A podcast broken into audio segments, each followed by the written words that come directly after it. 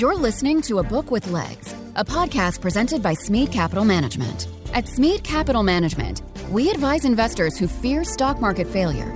You can learn more at smeadcap.com or by calling your financial advisor. Welcome to a Book with Legs podcast. I'm Cole Smead. I'm the CEO and a portfolio manager here at Smead Capital Management. At our firm, we are readers and book junkies. It can be said that leaders are readers, and we believe books provide us a great source of information for filtering what is and isn't important for us as investors. Investing is the last great liberal art and the best way to spend a lifetime of learning. This podcast is for readers, thinkers, business minded people, and investors who want to grow their knowledge from great authors and their writing. Charlie Munger often talks about using multiple mental models and analysis. Our aim for this podcast is to help listeners test Munger's theory in business, markets, and people. Thank you for joining us for this episode of A Book with Legs. I'm very excited to welcome this episode's guests as I have treasured not one, but now two of their works. I believe this book's central theme is legacy, an important idea for each man and woman to contemplate for their own life.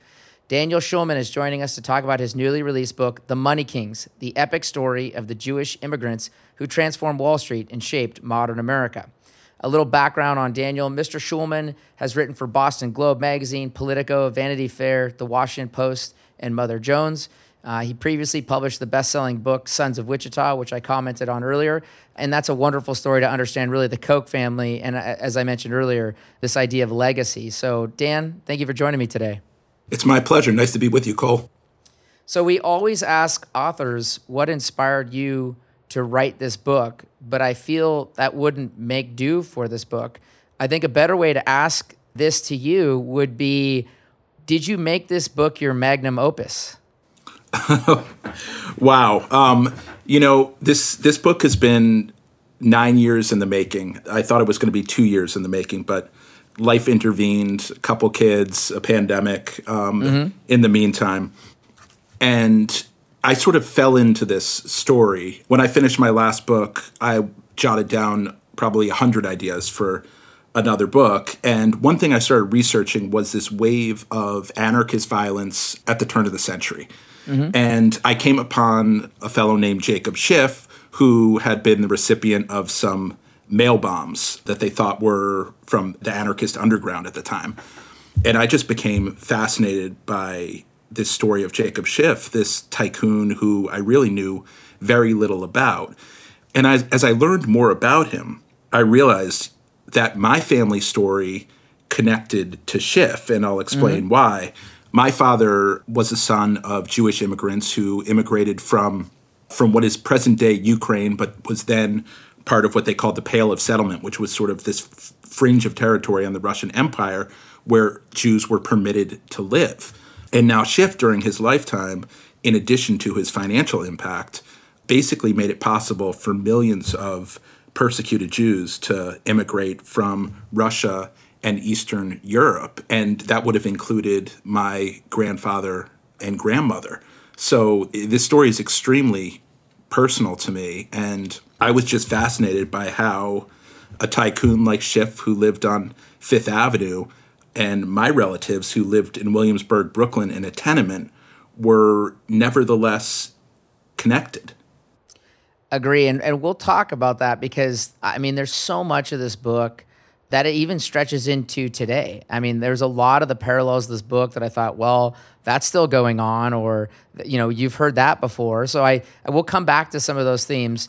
Um, so let's start your story where you do with the Seligman family in Germany. What was going on in the 1830s in Germany at the time? I mean, at that time in Germany and in other parts of Europe, Jews were living as an underclass. In Germany, you many Jews could not own land. They were barred from most professional careers. You couldn't be a lawyer, probably not an academic, and there were places where you couldn't live even. Mm-hmm people you couldn't marry. So these were the conditions that Joseph Seligman and his family were living under when he immigrated to the United States in, in the 1830s.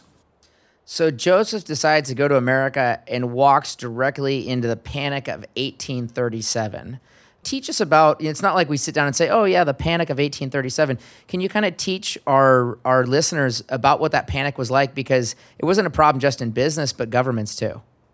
You know at that time the financial system in the united states was pretty primitive. We didn't have a central bank and it took very very little to touch off bank runs which would quickly lead to a financial panic our currency system this i mean this was before it was a uniform currency system. A lot of it was based on gold. So if a ship were to go down carrying a big load of golds that could cause a depression. In this case you know there had been years of sort of easy money and that came to a very quick halt and caused a financial depression that lasted for a number of years. Um, and that's what he ended up walking walking into in the united states well, and I think you mentioned that eight states and the territory of Florida declared bankruptcy during that panic. So just showed how dangerous it was for all entities.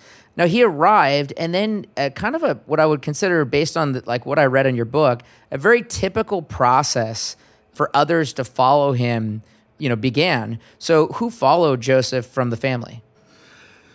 So there were sort of chains of migration that ended up happening. And in fact, you know, Joseph wasn't the first. There was a cousin who was living in Pennsylvania, and mm-hmm. based on his tales of life in America, that's what sort of ended up drawing Joseph. But based on Joseph's stories of the opportunities that were available to him and the money that could be made, his brothers slowly started following him over until eventually the entire family came over to America with the exception of his mother, who died. But there were eight Seligman brothers, and over the course of their careers, they sort of had this divide and conquer strategy where they would more or less fan out to various locations, first in the United States and then eventually in Europe. And it was, you know, their numbers gave them a lot of advantages in business. Yeah, these people though they didn't go find jobs uh, in most cases. They created a business, which is a pretty typical immigrant success story. You think of like language barriers and things that nature. Being your own boss is much easier than having someone else be your boss. So, what what business did the Seligman family go into?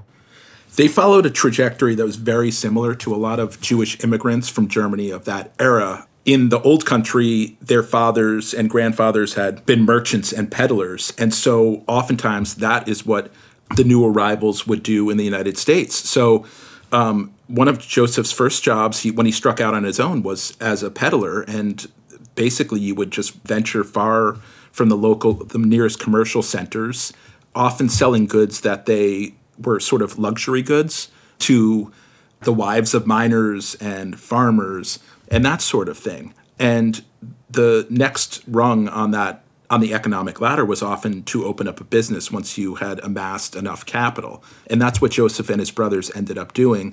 And they ended up doing that in Alabama. Now it's it's funny because one of the relatives of uh, a great grandson of one of the Lehman brothers, who also ended up in Alabama and also fo- followed this peddling to shop dry goods store trajectory, um, described peddling as the Harvard Business School for Jewish boys, and it was there was a, a, there was an element of truth to that because that's where they learned they learned the English language. They got comfortable with American customs. They were able to develop rapport with the with the local population, and this is what sort of you know kickstarted their business careers. Yeah, and and the, throughout your book, you have just really great German words and phrases sprinkled throughout the book. And I think the word that you used in the German was Handelsmann. This idea of a merchant. Exactly. Don't ask me to pronounce any of that, but uh, I'm, I'm taking my best shot. So I appreciate you saying I th- that. I think, yeah, I think that's right. Um, and uh, yeah, Handelsmann. I, I believe that's merchant. And you know, oftentimes, you know, as I mentioned, the the fathers and grandfathers of these immigrants had been in these professions in Germany, which were really the only professions where they could earn a living at that time. Sure, because I, I think the other thing was really interesting. It, to your point, both the Seligman family and the, the Lehman family ended up in the South. And w- was there a particular draw to the South, or did people just think, "Oh, there's more opportunity there"? What was that? Was one of the things I was walking away thinking about was it's strange that these powerful families went south first but obviously ended up in New York in the end. Yeah, I think there was um, there was a couple things happening. In the case of the Lehmans, from what I can tell, they had a connection in Alabama of some sort, a family connection of some sort. Mm-hmm. And that's what one reason why they ended up gravitating there. Um, in terms of the Seligmans, they started out in first New York, then Pennsylvania, and they sort of were expanding their terrain more and more. But they were really looking for places where there were opportunities, where there wasn't going to be too much competition, and where there was going to be a market for their for their goods in many cases, you know, this it was really this whole sort of idea of arbitrage because they were buying goods, you know, in mm-hmm. New York or in other locations and, you know, selling them at a profit in places where these goods were hard to obtain. And I think, you know, Alabama was attractive for that reason because it was both developing quickly, but they also found it was not like totally uh, full of competitors at that time. I mean, I think at the time when when the Lehman's ended up in Montgomery, it was you know the population was pretty small. It was, uh, but it was it was growing rapidly. So I, I, think one of the more beautiful stories in your book is what you explained when Joseph was accused of a crime. Could you kind of tell that story and how it had repercussions again from a legacy perspective to many years later?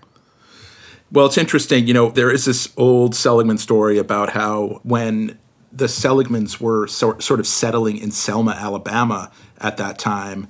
Joseph's brothers scattered out to peddle, and he was holding down the shop. And at one point, and it's not clear exactly what happened, but it might have had to do with the fact that he was Jewish, gets into a fight with a with a local, and they had a pretty good bout. It sounds like, and he ended up going to jail. I think. Finally, a uh, the son of a local jurist ended up intervening on his behalf and saying this guy didn't cause the fight, and he was released. And as the story goes, after the Civil War, when Alabama was desperately looking for to, to raise loans to to rebuild, somebody showed up at at Joseph's office in New York looking for a loan, and he recognized this man immediately as the man who had intervened on his behalf. But he, this guy, didn't know who uh, who Joseph was, and he, Joseph invited him to dinner at his home that night where he was having a number of guests over. And he sort of tells this elaborate story of what happened and stands up and says and this was the man who intervened on my behalf you know when i was a lowly jewish immigrant you know falsely accused. So that, that's kind of a funny story yeah, and I, I think it was like an engagement party, if I remember your book correctly, to where it was. This was not yeah. like a just a dinner; it was a very special dinner to honor their guest. Right, right. So um, now, also one other thing, and I think you touch on this, is kind of this idea of old world, the old world monarchies of Europe. Can you also explain, you know, what was going on in 1840s in the upheaval of Europe that also kind of was driving some of this movement and change? Yeah, you know, in the in the late 1840s, and the the causes ranged from place to place, but there were a series of revolutions that overtook Europe, including in Germany. And basic, basically a lot of it had to do with just a push for basic civil rights. And i mean in terms of the jews of germany this also had to do with this concept of emancipation. Um, so the revolutions of um, 1848 ended up sending a lot of jews and other immigrants over to the united states and they're, they're called 48ers as they fled these uh, revolutions that were being pretty brutally put down mm. So while they're in the South, Andrew Jackson had pulled the plug on the second bank of the United States in 1832, which kept much of the South on a barter system, as you as you wrote. I think of the commodity trading businesses. Some of these Jewish, you know, institutions ended up dominating, but their origins were in these commodities, not necessarily because it was virtue; it was necessity that caused them to be in those industries. Is that a fair way of thinking about, you know, why they ended up in commodity-oriented businesses at times? I think in terms of the Lehmans, you know, our currency system again was such a mess at that time. Banks, you know, banks could willy nilly issue currency, and there was so much forgery that it was unclear if you, you know, had had the real thing or a fake. And so, in their case, um, you know, a crop like cotton, which was a cash with a cash crop, that's how they did business in Alabama at that in, in that era so they transacted a lot of business just in through barter, through cotton for goods, um, and that's how they gradually got more and more involved in this business. Yeah, and I think off of that, I think you also explained, and I was wondering where you got this tidbit because I thought it was a very interesting way of looking at commissions. But you also explained that when they were doing these transactions, they were taking real risk.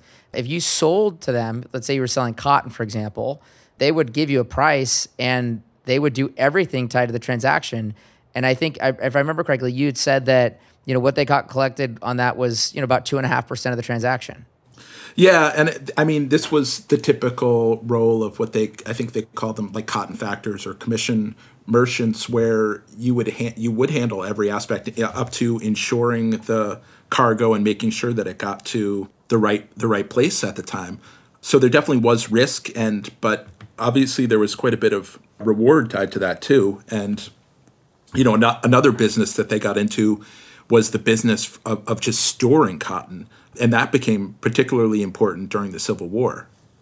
So the Seligman family decides to end up they head north to New York, and you note that, for example, they they did not agree with slavery in the South, and so they they leaned Republican from a political perspective.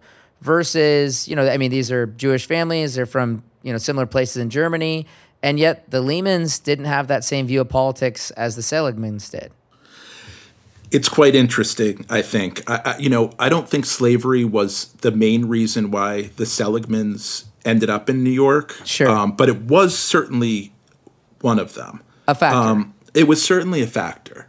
It was lost on nobody at that time that there was a certain amount of hypocrisy involved with um, Jews being in the South and involved with slavery. In terms of the uh, the Lehman's involvement, you know, they owned slaves cotton formed a major part of their business.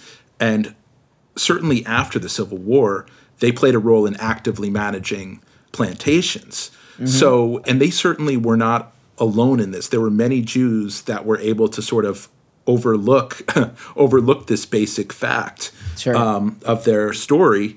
And I think part of it had to do with trying to assimilate more into the local into the local culture and follow the local customs. And sure. the Lehmans absolutely like you know very much you know integrated into the fabric of that community. Yeah, and I because I, I, I, think you posed it as like was it were they accepting of it or were they embracing it? And I think you really pointed towards they embraced the culture because to your point that was the community. Absolutely, and I, I, mean, I think if you certainly look at their activities, uh, you know, managing of the plantations after the Civil War is is fairly significant, and part of the basis of their fortune does come from come from slavery. So Jesse strikes out to go out west, and if I remember correctly from your writing, the you know the family fronts him goods to take with him. He went via I think the Panama route, if I remember correctly to go around to San Francisco.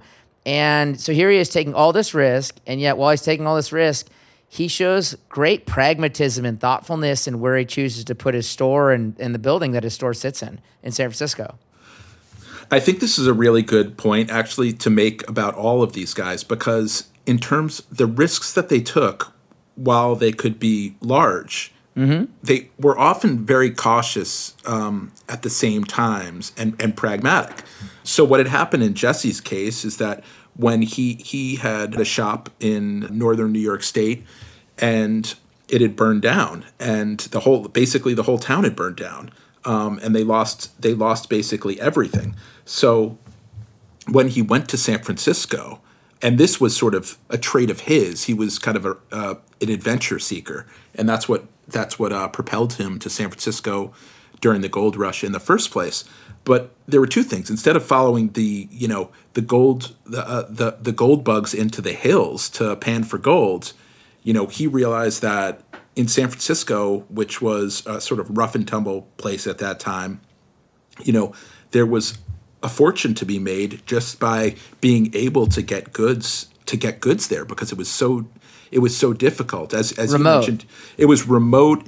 Um, there were only a couple of ways to get there. One of which you could go overland. Um, it took a, a, really long time. It was incredibly dangerous. You could go around. Uh, you, you could go around the South America, and also extremely dangerous. Or you could transit through what is now the Panama Canal. Basically, mm-hmm. you it, it was a very the Isthmus of Panama. It was you know, you would get off on the Atlantic side, walk with mules, uh, loading your goods over to the Pacific side, board another boat, and then uh, then continue jur- your journey on to uh, San Francisco. And that's what he ends up doing. Um, and in San Francisco, you know, it was it was a city that had almost sprung up overnight, and a lot of the buildings were you know rickety. They were they were built of wood. There were very few buildings that were made of brick, and the building he decided to house his store in was one of the few brick buildings that was there at the time. And of course, when there was very soon after that, there was a fire that wiped out a good part of the city. His building ends up being the uh, one of the few standing. Yeah, that that's a great. As an investor, I think about when you can buy a business that has more surety, you should pay a higher price for it. In retrospect, you would have paid a higher price for the rent in a in a brick building because your goods were safer. Because I also like to your point about rough and tumble. Uh, some of these side stories you pulled out, I thought was awesome. So here's you know you point out Jesse's walking around San Francisco one day and has a bullet like zing past his his ear and he, he turned and by the way he, you, you mentioned he carried a colt revolver on him and he turned to face the fellow and he's like oh i'm sorry you're the wrong guy exactly. I mean so, it was it was just you know it was it was the wild west out there at that time. And you know another interesting story about him is that he ends up joining up with the local vigilantes um, because there was no law and order there. Um, and they, you know, meted out their own justice in in sometimes controversial ways. Yeah, it makes me wonder if uh, people are going to read your book and in cities like Seattle and Portland and LA decide to uh, you know just use precedents. so, um, but let me pivot because I think you know right around this time is when you know um, you really get into some of the undertakings also of like okay there was there was prejudice in Europe but then there, even with people where Jewish people had a really good relationship, there were all these precarious moments. So the Civil War became, you know, one of these precarious moments for Jewish business people, really in the South, because of Order Number Eleven, handed down by U.S. Grant, who was considered, in many respects, a friend of the Jewish people. Explain what that did to the Lehmans and other people in your story. I mean, it, that was a sort of interesting episode. I mean, that was one of the first episodes of really official anti Semitism in mm-hmm. American history. Um, and this order was very quickly rescinded, but it basically expelled all the Jews from the territory that Grant oversaw, which was a large swath of land. Um, and this was based on his belief that Jews were disproportionately involved in the smuggling of of black market goods, in, mm-hmm. including cotton. Um, there there was sort of another part of this piece of this story was that uh, Grant's father Jesse, who was sort of a ne'er do well, linked up with some Jewish brothers uh, and went to go see uh, Jesse went to go see his son and tried to convince him to allow a shipment of cotton through, um, and this just enraged Grant. Um, and the order came very soon after that. So it seems like there was a linkage. Um, but in terms of you know the there, there was a stranglehold on southern cotton at that point, and the price just fluctuated uh, hugely during the Civil War. Um, it seems pretty clear that th- the Lehmans were involved in some sort of black market trade in order to get uh, cotton out of the South. Um, but to them at that time, that would have been a patriotic thing to do. Yeah, Northern War finance was going on at this time, and also just the procurement of goods. You had a really great story about Joseph, how he was willing to be creative for payment from the North. Do you recollect that story? Well, I mean, at that point, they were sort of accepting payment. The Seligmans had entered into a contract with the United States government to provide uniforms and other mm-hmm. material to the army. Um, and there was very little like they were, they were accepting payment in bonds at that time, uh, which which they would resell mm-hmm. um, and use as collateral uh, with their banks. Um, but the financial situation in the United States was so precarious that at one point, you know, Joseph gets a letter from the Treasury Department basically saying, like, we're not sure if we're going to be able to pay you uh, the million dollars that we owe you. Um, and he sort of lost it because that was going to mean you know potentially the end of his business but also this daisy train uh, of daisy chain of, of subcontractors that they were employing to perform all of these contracts. Um, and apparently it ended up working out. Yeah because when he when you talked about the treasury bonds i immediately was thinking you know he, he goes from this crazy situation where how am i going to get paid to okay wait a second. If i take these treasury bonds I can sell them at a discount to someone else. But then again, there's a new transaction that I've never thought about. Right. In other words, like it was like your your problems became your opportunities immediately.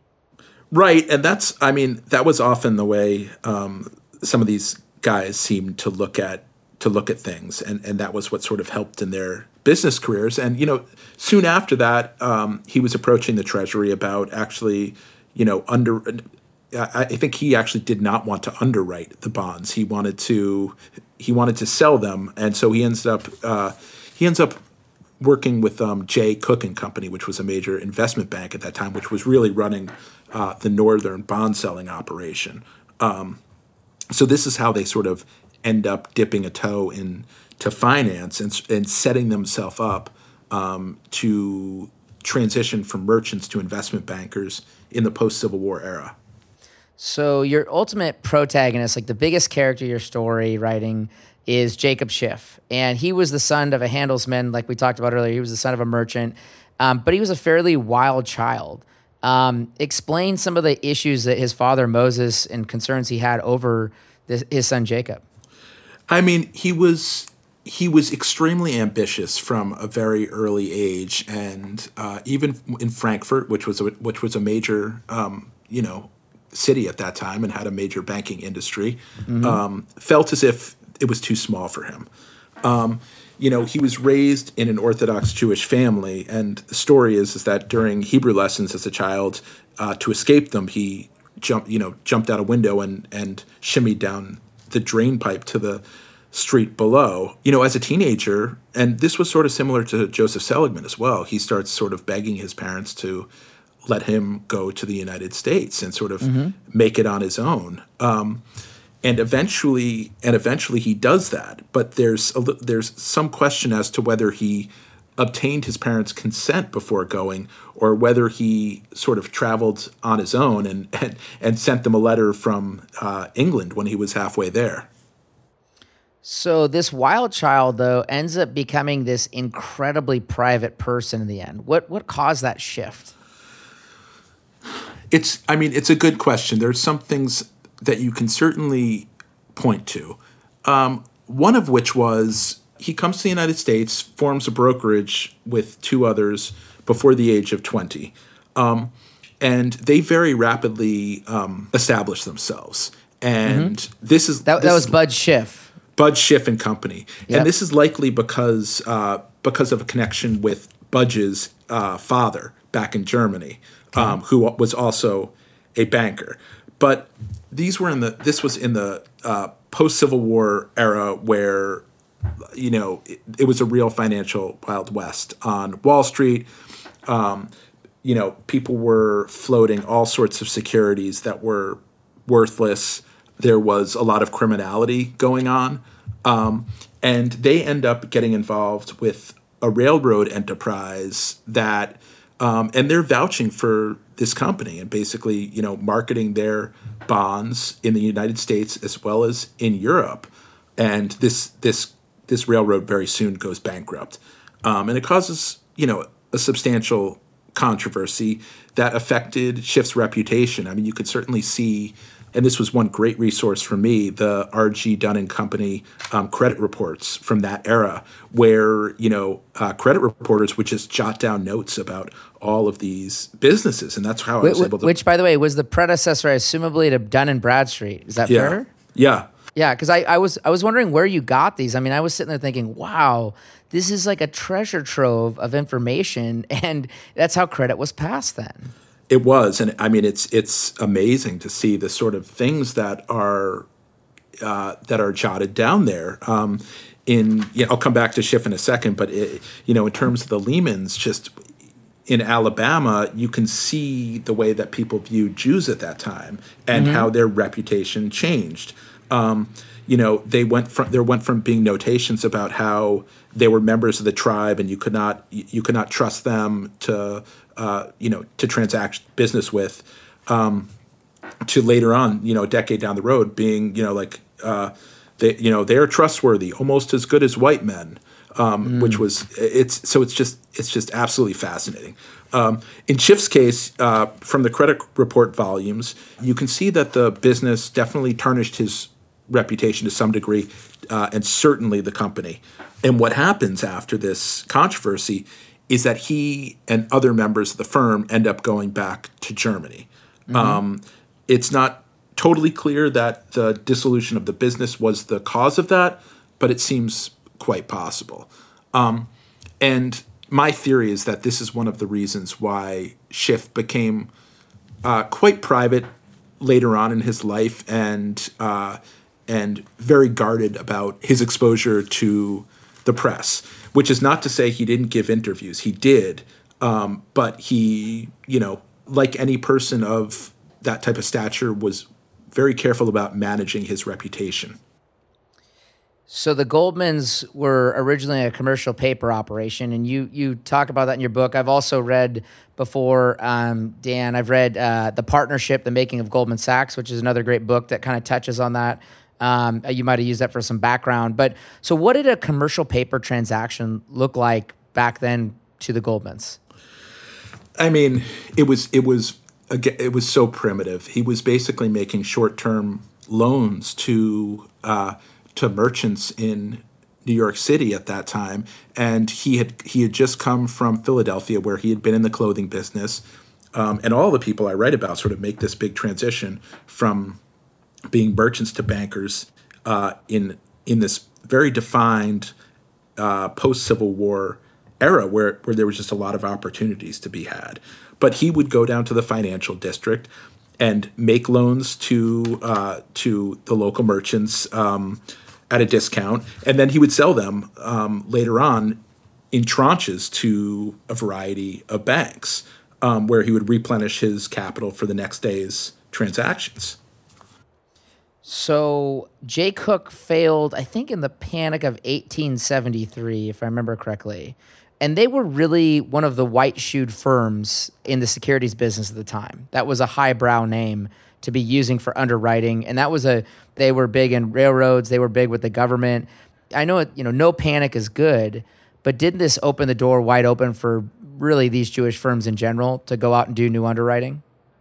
I well, I mean, I think it did to some extent. I mean, it sort of like it definitely opened new opportunities in uh, the railroad business, but the, it, it also it, it, very easily could have wiped some of these firms out at the same time because sure. it just so happened that Budge Schiff and Company, the predecessor of Kuhn Loeb that Schiff was working for, um, was doing business with uh, with Jay Cooke and Company at that time. Yeah, they were they selling were, securities for them.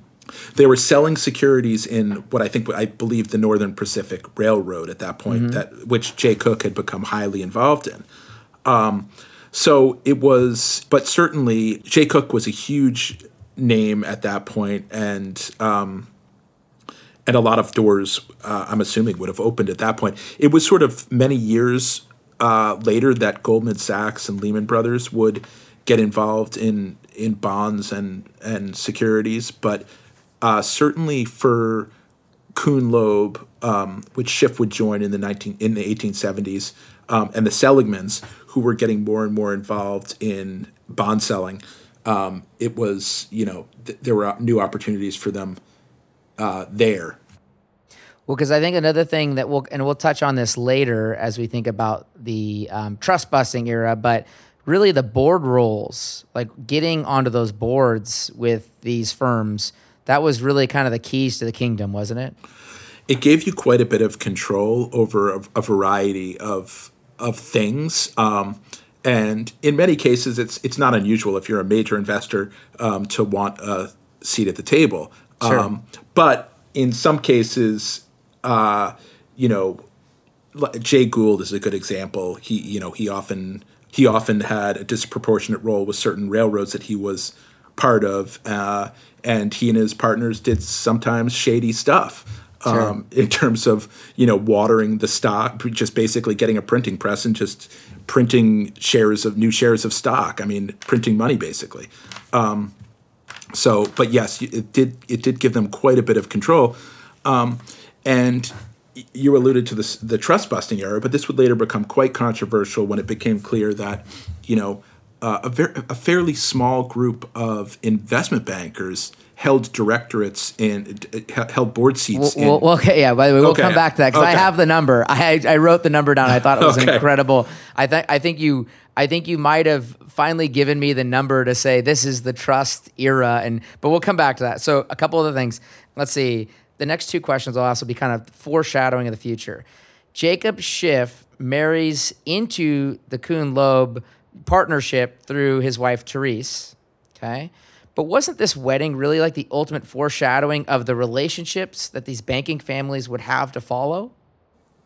Absolutely. I mean, what's so interesting is, uh, about um, the you know Jewish banking sector at that time is that so many of the relationships were through family, and mm-hmm. uh, within this within this group of uh, dynasties that I read about, there was a lot of um, there was intermarriage, but there were also you know uh, friendships that formed that formed between uh, you know Philip Philip Lehman and Henry Goldman, for instance. Yeah. Um, so there was just a lot of their lives were intertwined, not just in business, but uh, their personal lives uh, as well. And you know this this was both sort of a good thing and a bad thing. Because then the best man and and the maid of honor, uh, they were out of the. If I remember correctly, it was it was it uh, out of the Goldman part of the family? Sam Sam Samuel Sachs is yep. uh, one of his daughters. Uh, I'm sorry, it was either his daughter or her. I no, it was his wife. His okay. wife was the maid of honor. Yeah. Um, at that at that wedding, which sort of shows you how closely interwoven these these families had become. Um, and part of this was because uh, you know there weren't that many Jews living in the United States at that time. All of these yeah. people came from a similar culture um, there, you know, there was there certainly was interaction between Christian and Jewish society, but um, it was it could be a little bit insular. Um, and I mean, these people were part of the same temple. They you know sat on the same boards. Um, and from really the very first moments that they were in New York, they were they were doing in, they were doing business together as well. Well, yeah, because I think if I, if you watch the HBO TV show uh, The Gilded Age, and I think you did a good job of kind of building this up in my mind in a way that I had I didn't have present before. But you kind of have the I'll call it the Morgan slash Astor Christian part of the business community, right? And then you had, you know, the Kuhn Loeb, the Seligman, the Goldman part of the business community. And where they interacted was in business. It was on the companies like Gould with these firms, obviously, where that was a huge interaction. And, a lot of your book talks about how JP Morgan interacted with these firms. And it was like they did business with each other, they respected each other, but they were still divided in, in many cases. Absolutely. You know, Morgan and Schiff were really the you know most important bankers of that era, um, and as such, they would often do uh, they would often do business together. I mean, technically, they were competitors, they were rivals, yeah. but um, at that time, you know. Previously, in terms of the railroads, there had been a lot of competition in the industry, and, and it had gotten to the point where you know people were building tracks within like 100 yards with, with you know within yards of e- each other and they were uh, you know, they were there was violence over that was erupting uh, between rival railroad companies, mm-hmm. um, and I think Morgan and uh, Morgan and Schiff saw themselves as being a little bit more civilized, and because of that, they worked to build what they called of interest, which were basically monopolistic arrangements where um, competitors would sort of buy into each other's businesses, um, so they would have an incentive to cooperate. Um, so, eh, but when it came to sort of, you know, major transactions, uh, I think as a matter of courtesy, Kuhn Loeb would often offer Morgan uh, participation in these deals and and vice versa. So, in another foreshadowing of events to come uh, later in your story, can you explain how the Seligman family and the Kuhn Loeb organization assisted Sherman to get America back to the gold standard and really solve the Civil War debts. I thought this was interesting. I'd never heard this story before. Well, it's interesting because um, in the post civil, you know, uh, I didn't mention this earlier, but the Seligman family ended up be- becoming good friends with Grant. Um, and this came through Jesse's shop that he owned in uh, New York State, which just so happened that that Grant was posted there mm-hmm. and would often play uh, checkers with the Seligman's brothers, like in his in his off time. So they befriended him, um, and uh, you know the story goes that Grant even ends up offering Seligman uh, the Treasury Secretary position, uh, but he turned it down because his brothers uh, didn't want him to. He was such a factor in the business, um, and his brothers didn't want him to get involved in politics. So yeah, um, you know, Schiff, but also Seligman, mainly Seligman, were sort of among the bankers that ended up advising uh, the administration on how to on how to deal with the the Civil War uh, debt, um, and they played a major role in that.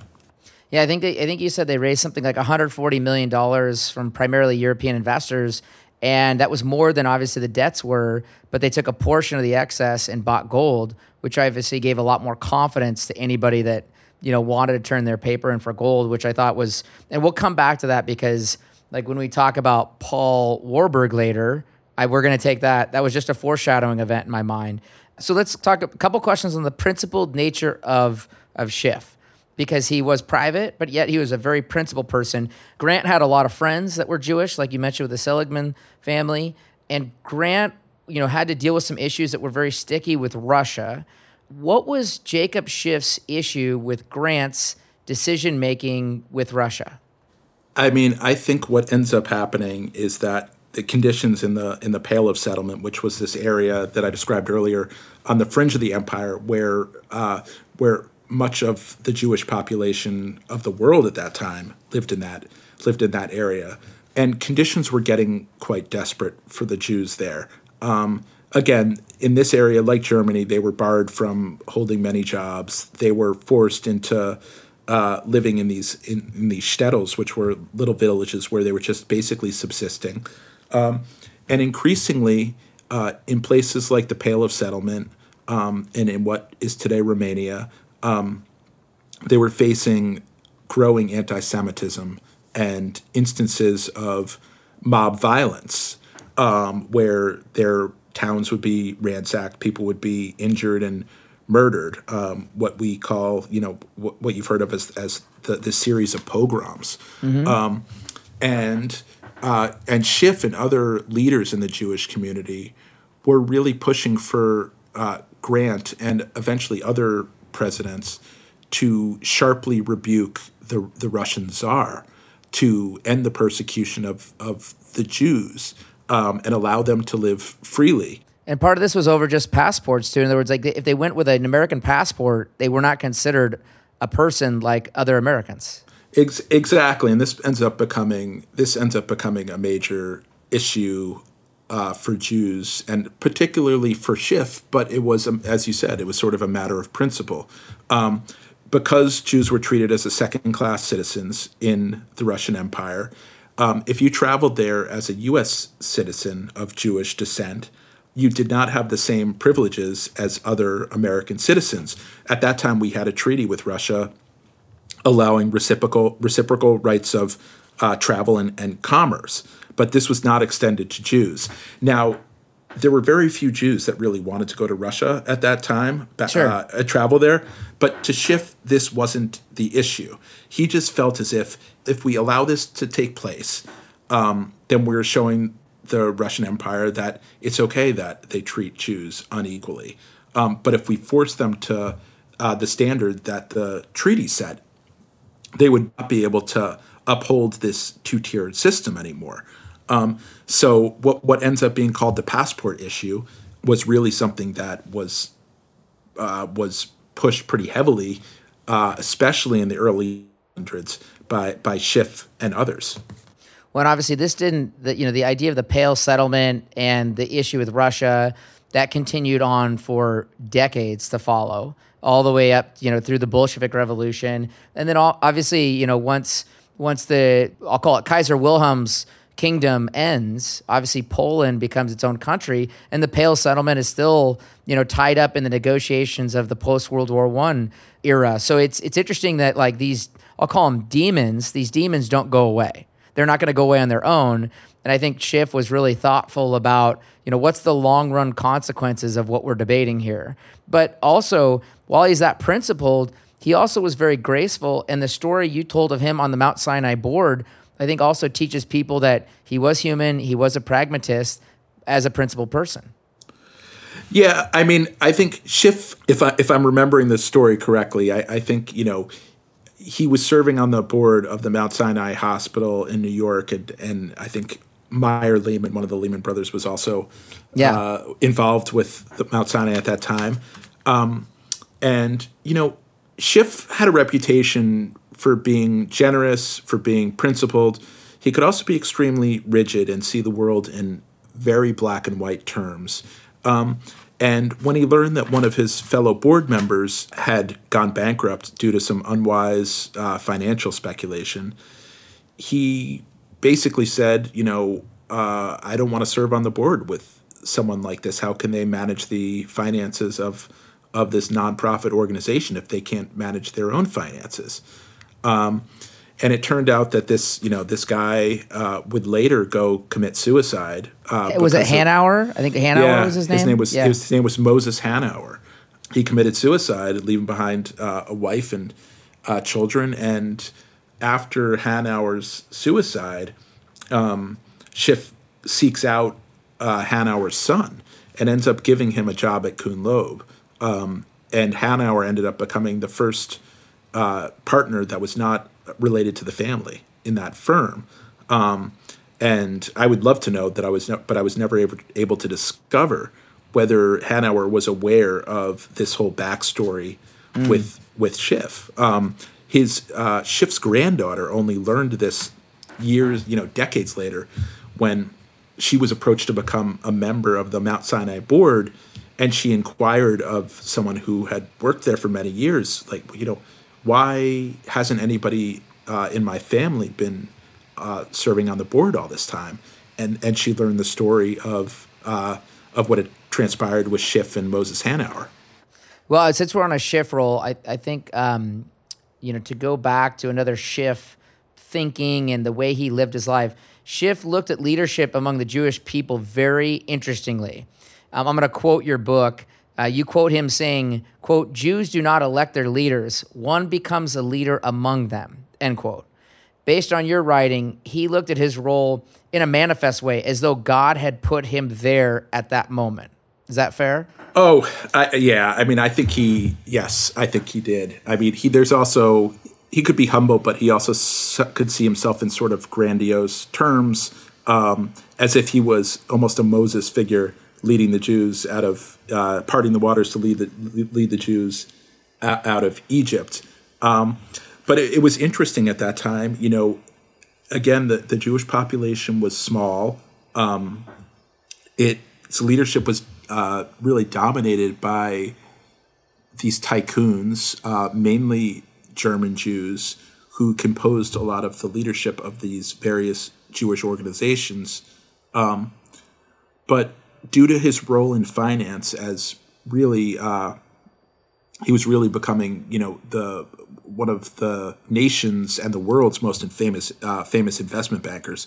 Due to his role in finance and due to his philanthropy um, his interest in it his leadership as well as his donations he ends up really assuming this role of leadership within the Jewish community that uh, very true. It was not uh, elected.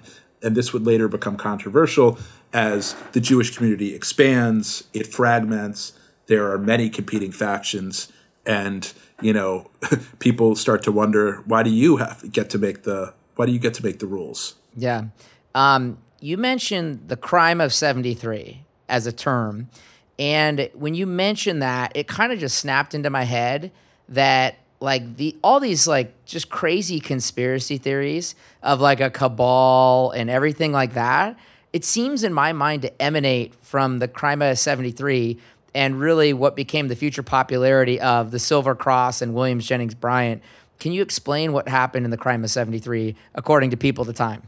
That's I, that's interesting. I mean what, so what had happened is that uh, initially the United States was on the bimetallic system. It was not on the gold standard. It, it was both gold and silver were, were redeemable for cash. Um, the crime of 73 was when the government sort of low key places the United States back on, on the gold standard, but silver is no longer uh, redeemable.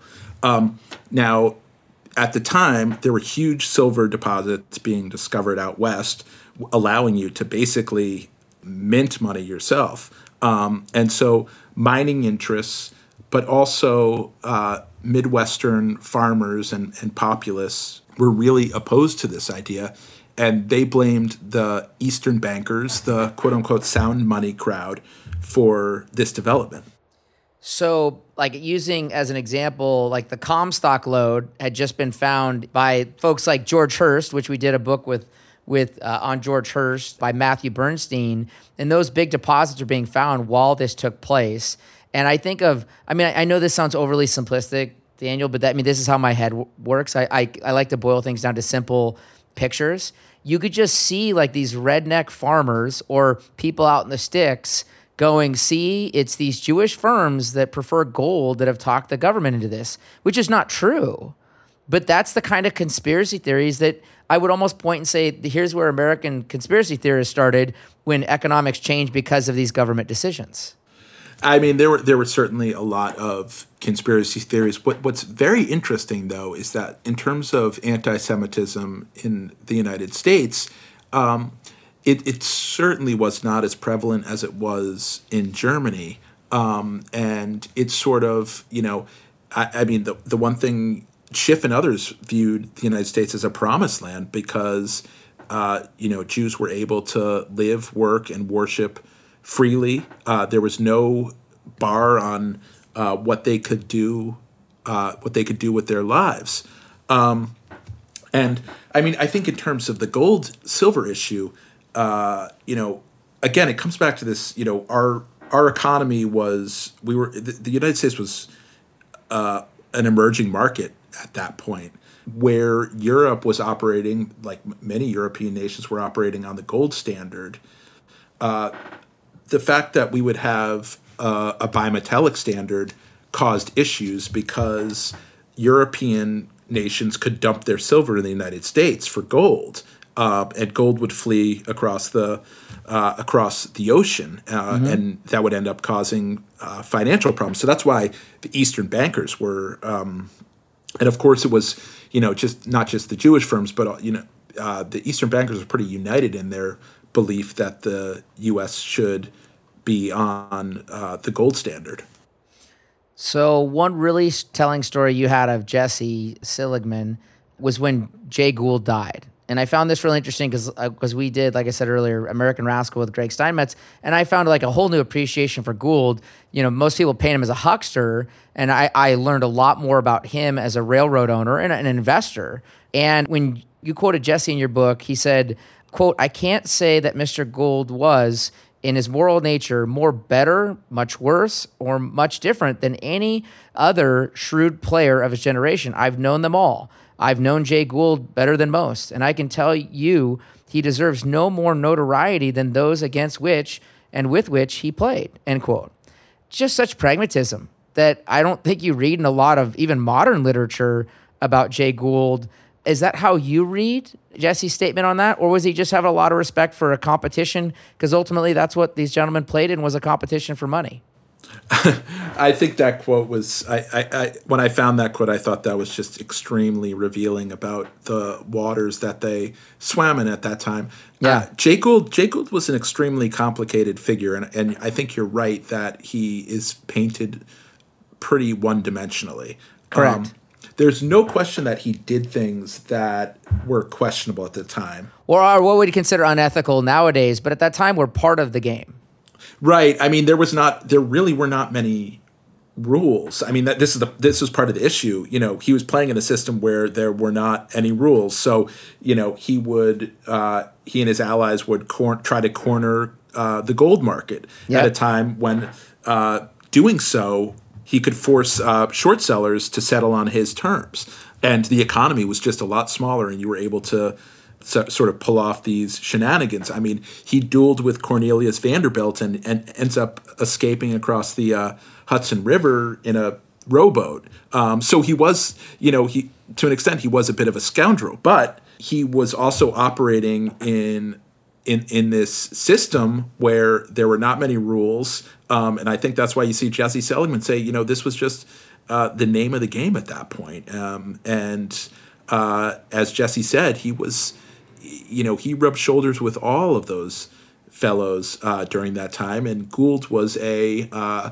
Gould was a client of J and W Seligman uh, and Company, and I think in this huge uh, unpublished manuscript that was written as a corporate history, uh, they very they note in a very understated way that you know whenever uh, Jay Gould made an investment, like you know Seligman would make make it make one for their own account because they they knew they were gonna they, they sort of turned a blind eye to whether it was fully an ethical thing that he was up to.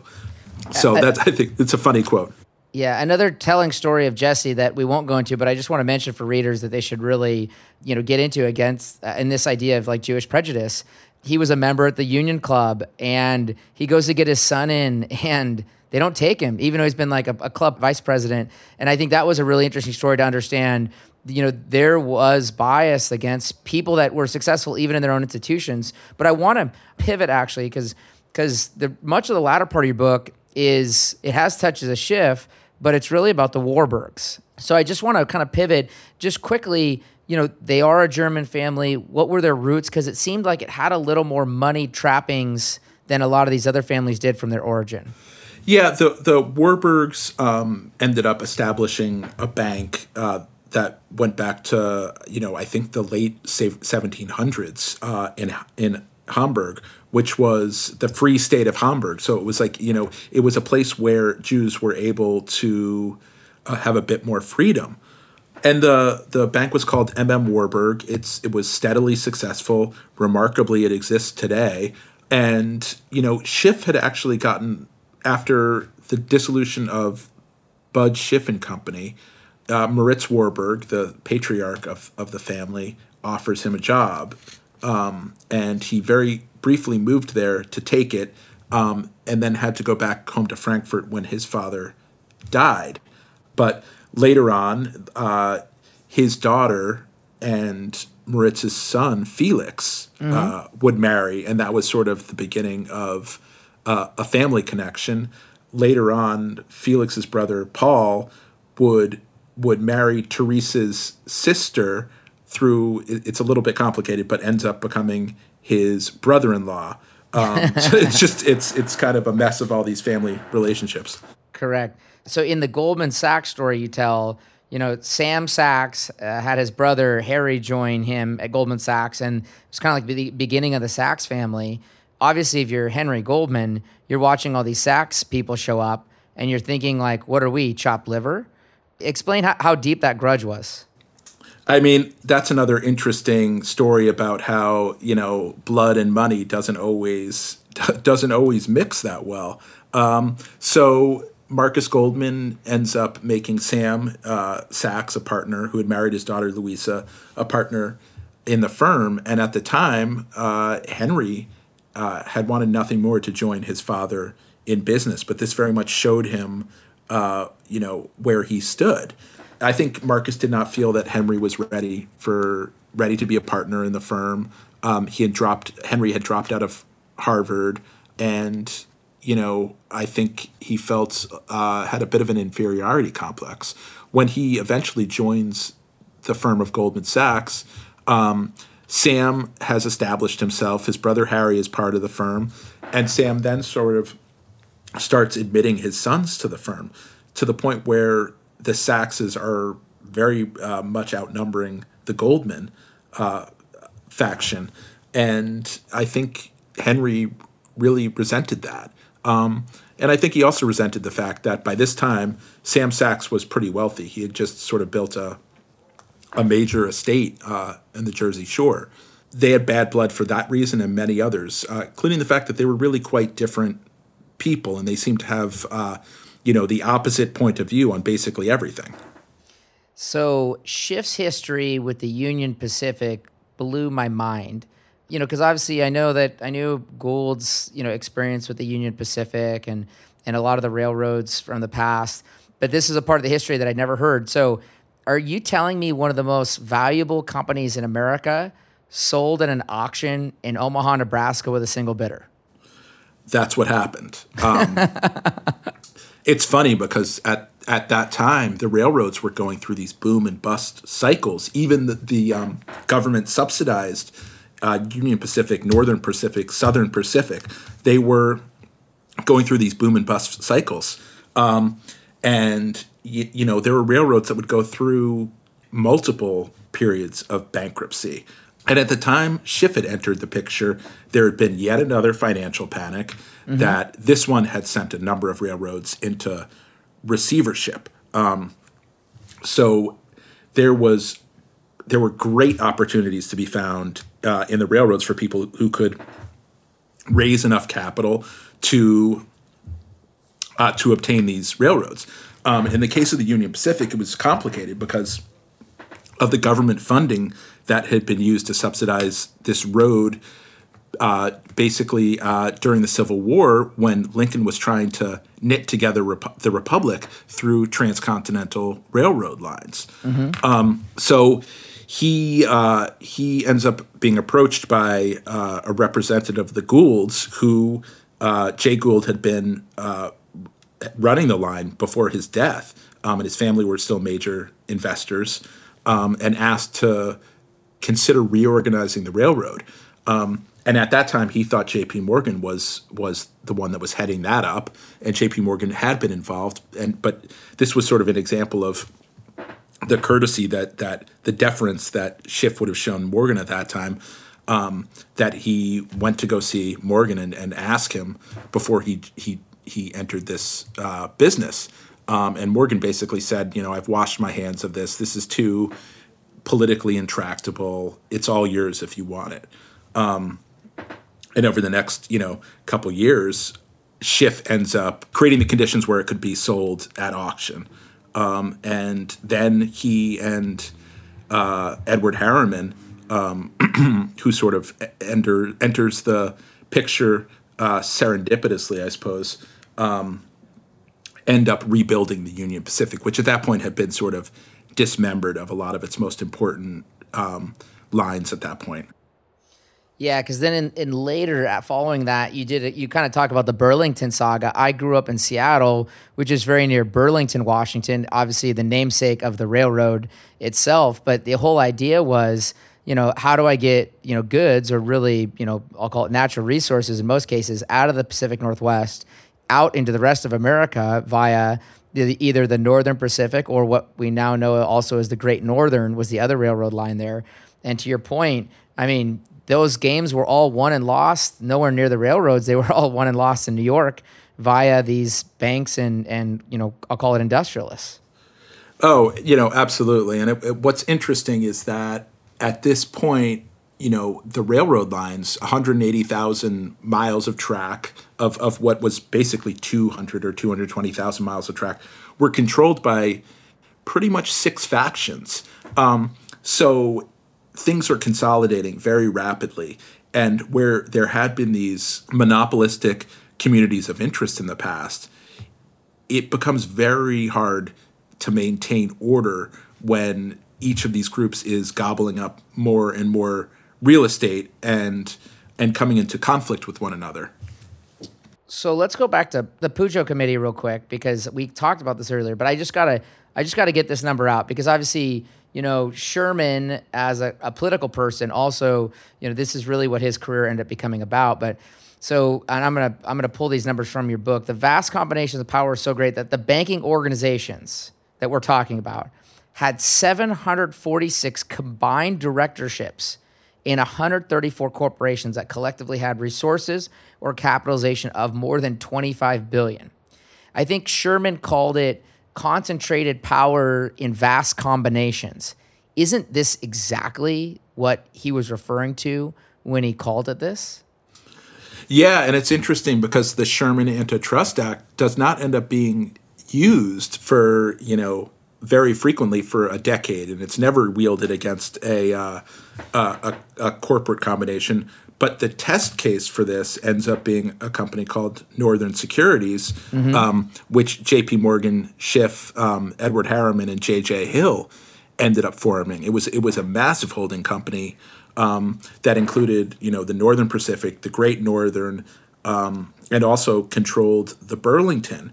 Um, and it ended up giving both the Union Pacific uh, and and their investors a seat at the table there too. So this was sort of like a community of interest on a on a vast new scale. And Roosevelt ends up using the Northern Northern Securities as a test case uh, for his for the, his trust busting crusade that follows.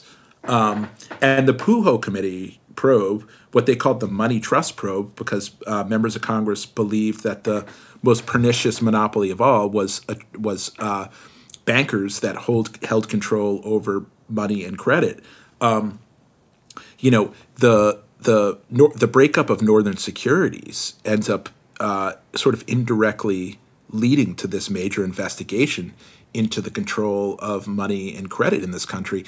And what ends up coming out of this is if there wasn't, you know, uh, a money trust in a literal sense, um, it was absolutely clear that firms such as J.P. Morgan, um, Kuhn Loeb, and a very small group of investment banks held a, uh, a great amount of control over not just railroads but utilities, um, uh, trust companies, insurers, uh, a huge amount of businesses.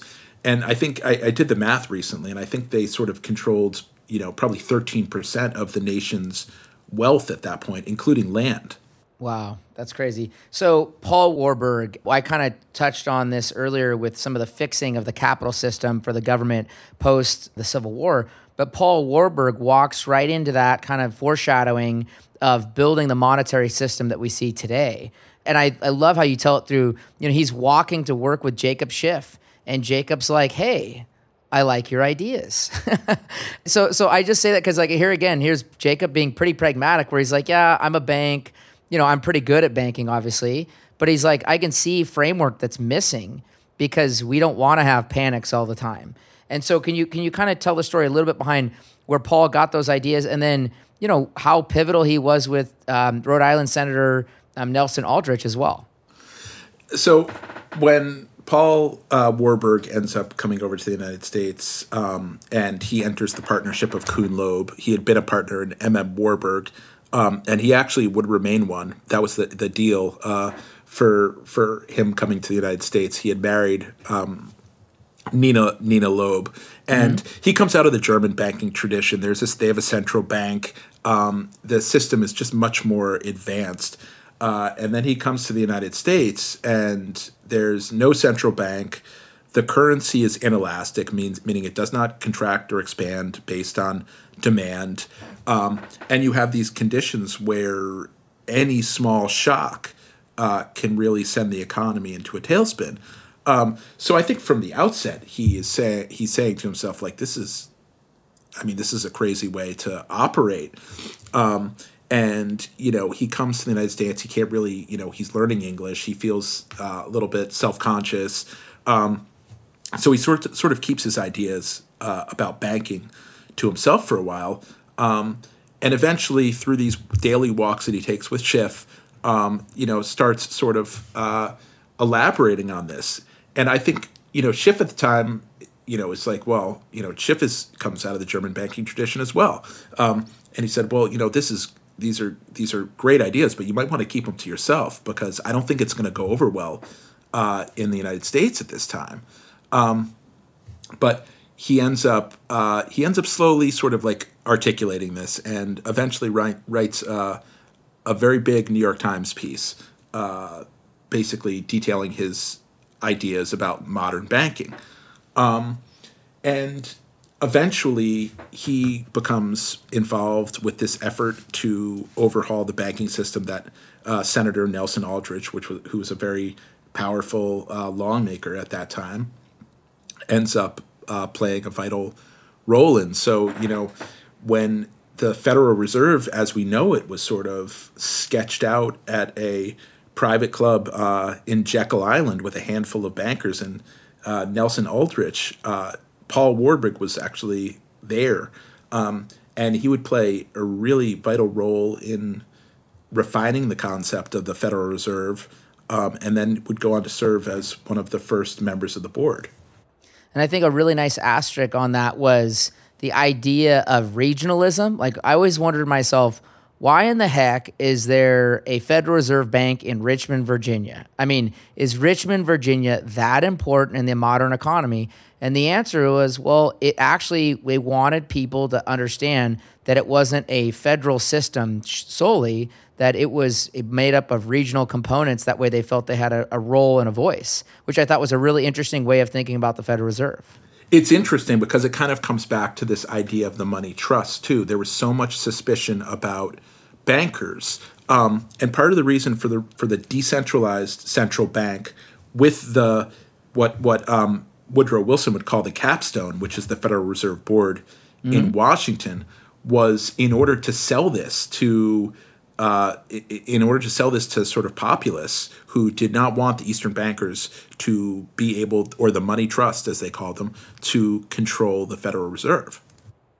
So then Paul goes on after being that brilliant obviously that ends up getting passed. He becomes good friends over time with Carter Glass, which you know of the Glass Steagall fame. Carter you know did a really good job of kind of teaching Paul about DC, and and I, there was a lot of kind of mentoring that I think Carter actually did that I picked up through your book.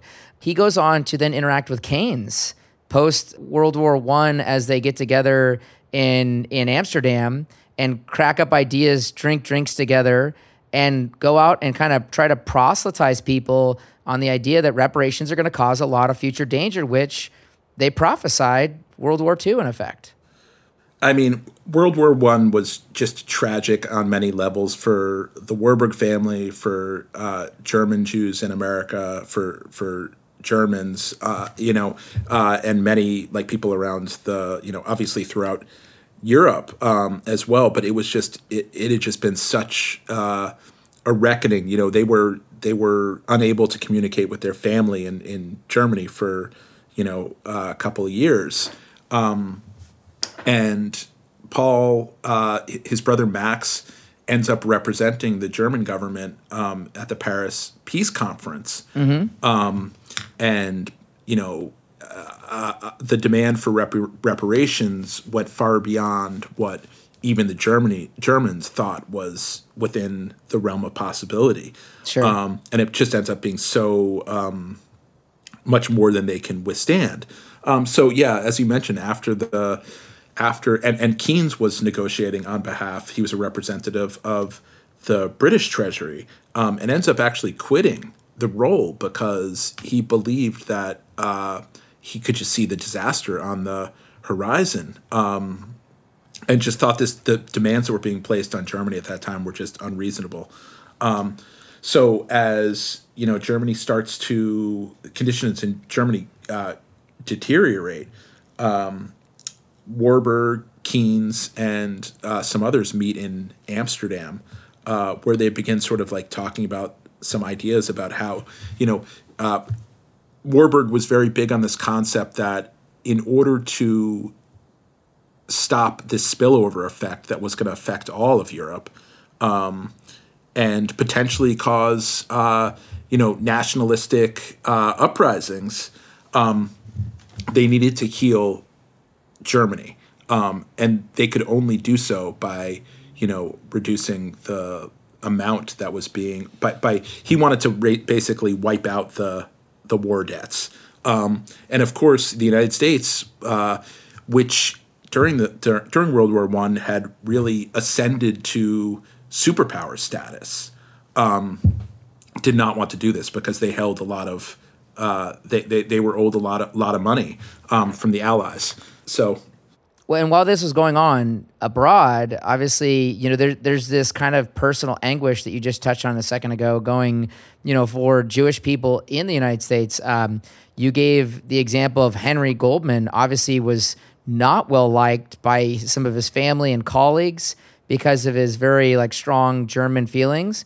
And then even Schiff commented on it. I think it was with he was in front of a Jewish communal workers group and he had a kind of a famous line, I thought, from your book that I didn't know if you, you had offhand to comment on and what his response he got back from the, the, the workers group.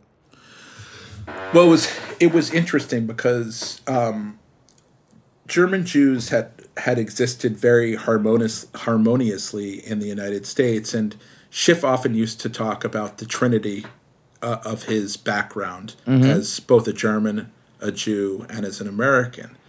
Um, and he made this comment at one point, um, and you know the the other piece of this is that this is at the time when Zion the Zionist movement is really whipping up uh, in New York. But he makes this comment, and, and a Zionist activist uh, stands up and say, you know, well, you say you divide yourself three ways. Uh, is it horizontal or vertically? And if, if horizontally, which piece do the Jews get? Um, and it's a it's a funny quote, but was it, it was it was it was prophetic because in the World War One period, Schiff would be you know virtually drawn and quartered because he was he felt a kinship to the country of his birth, Germany, um, and initially supported uh, the German side in the war.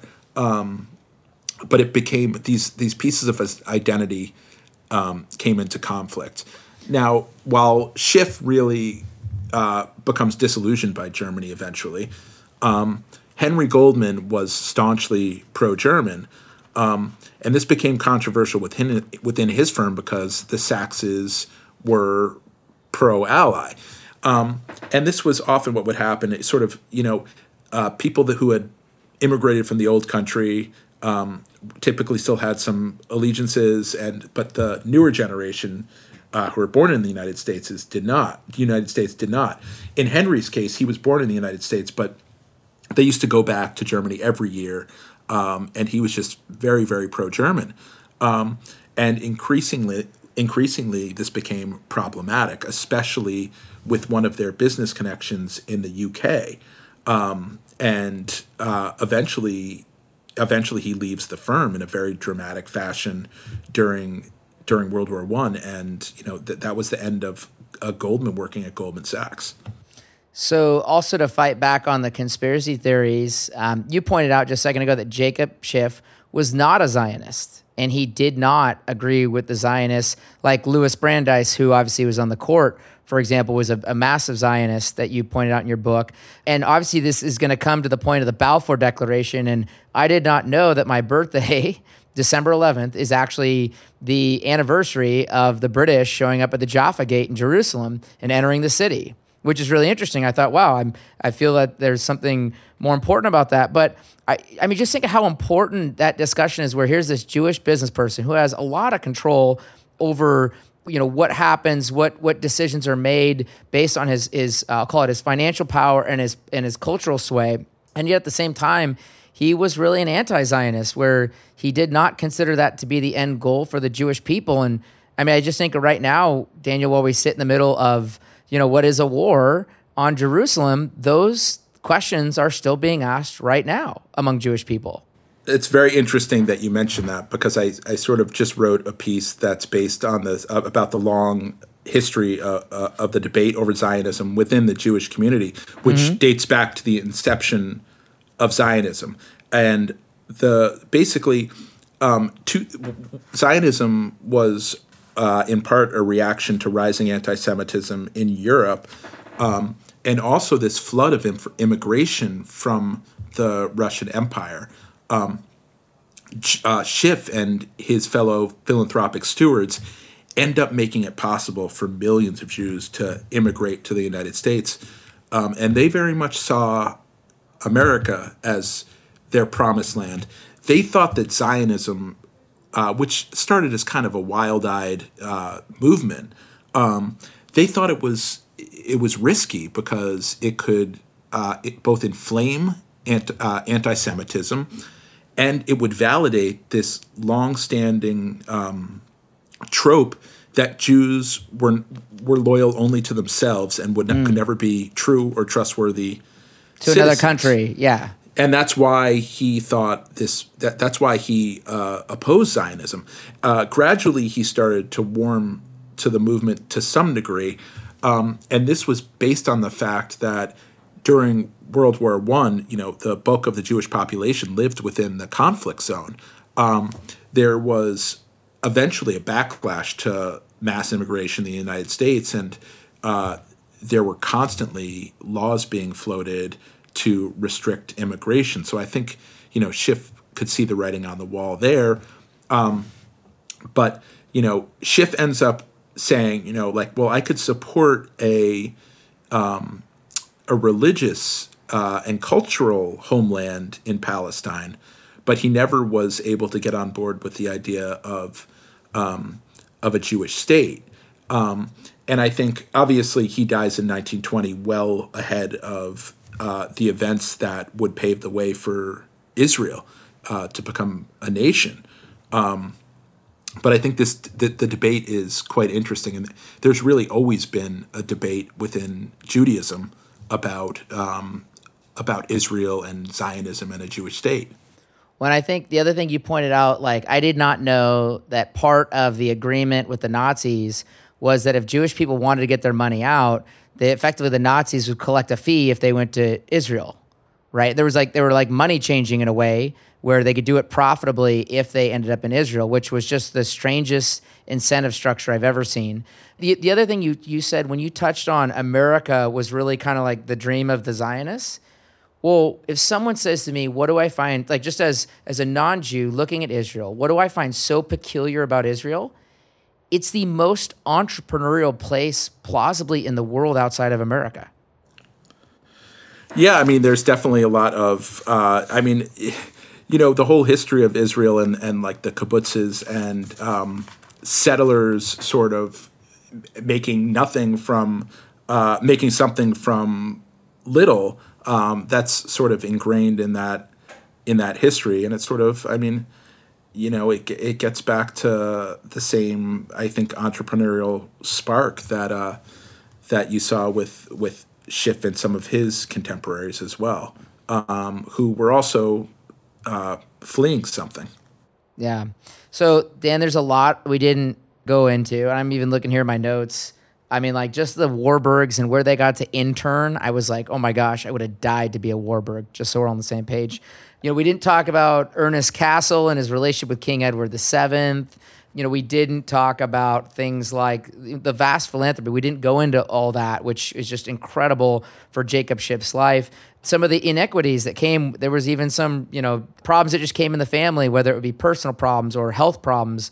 The Kuhn Loeb's relationship with Japan, Henry Ford's anti Semitism. I mean, and on and on and on. So I kind of want to throw it out to you is like, What's what is there one last thing that didn't we didn't touch that you do think needs to be mentioned, highlighted for your story? Yeah, I mean, I think we. I mean, we talked a lot about the financial component, and um, you know, while Schiff is not well known today, um, and J.P. Morgan's often seen as the pivotal figure in American financial history. Mm-hmm. You know, I would actually argue that Schiff's legacy is more consequential because his legacy went far beyond finance. Sure. Um, he was, as I mentioned, he and a small group made it possible. If you if you come from a a Jewish family with a Russian or Eastern European background, as I do, your American story would not have been possible without Schiff. Um, sure. Um, he made it possible for millions of Jews to come to the United States, but it wasn't just uh, that he was politically connected and he was helping to pave the way on the political front. They also built a huge network of philanthropic organization that was dedicated to taking care of the immediate needs of the immigrants. So, you know, uh, English lessons, hospitals, those sorts of things, but also anticipated what it would take for them to thrive and quickly assimilate to American culture. And so, I mean, that part of his legacy and the the legacy of you know the tycoons I call the money kings is just you know once you know where to look, you start to see it all around you in present day life, whether it's the Federal Reserve Bank, whether it's the company Goldman Sachs, whether it's it's all of these iconic Western Union, Westinghouse, these types of companies that were capitalized by these firms, or whether it's these philanthropic organizations, including the Henry Street Settlement or the American Jewish Committee or the Joint Distribution Committee that exist today. It's you know there it's remarkable how the degree to which we are living in this world that they helped to build. I love it. I totally love it. This has been just so much fun for me, Daniel. So I really appreciate you. Thank you again for joining me. To our listeners, I see this book, as I said earlier, as a story of legacy building and multiple steps in the right direction over decades in these people's lives, in these people's families through pragmatism and opportunity, and ultimately trumping the idea that we should want to foreknow the future. They didn't. And yet they created a massive legacy. Like, like Daniel just mentioned. If you enjoyed this podcast, go to Apple, Spotify, YouTube, wherever you listen to a book with legs. Give us a review, tell others about the books and great authors like Daniel Schulman that we have the opportunity to understand and study the world through. For our tribe, if you have a great book that you'd like to recommend, email podcast at smeadcap.com. That's podcast at smeadcap.com. You can also send your suggestions to us on Twitter. Our handle is at smeadcap. Thank you for joining us for a Book with Legs podcast. We look forward to the next episode. Thank you for listening to A Book with Legs, a podcast brought to you by Smead Capital Management. The material provided in this podcast is for informational use only and should not be construed as investment advice. You can learn more about Smead Capital Management and its products at smeadcap.com or by calling your financial advisor.